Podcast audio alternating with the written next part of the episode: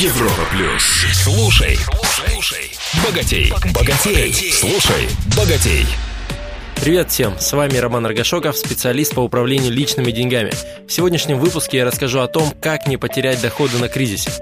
Многие люди даже без кризиса приветствуют свою зарплату примерно так. Ну здравствуй, моя маленькая. В кризис же доходы падают. Как этого не допустить? И хотя сегодня будет речь идти о бизнесе, но информация одинаково полезна и наемным работникам.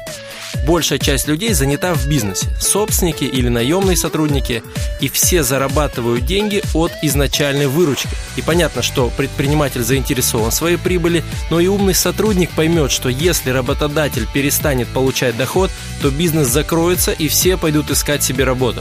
А это не самое легкое занятие, особенно в кризис, потому что увольняют прежде всего новичков. Поэтому все в одной упряжке. В кризис все начинают экономить, считать деньги, повышать эффективность. И с деньгами расстаются сложнее, от чего выручки падают. Как же ее сохранить? Прежде всего, нужны антикризисные продукты. Это могут быть менее дорогие и достаточно качественные заменители раскрученных брендов или заменители импортных товаров, стоимость которых выросла вместе с курсом валют. Также товары и услуги, которые работают на повышение эффективности, снижение расходов. Подумайте, какой антикризисный продукт предложить своим клиентам – даже если вы не занимаетесь напрямую разработкой товаров или услуг своей компании, ценная идея может поступать от любого сотрудника. Если вы думаете, что в вашей сфере антикризисных продуктов не предложить, то выход все равно есть. Предложите, чтобы антикризисный товар создал ваш клиент. Это может обеспечить вам заказы.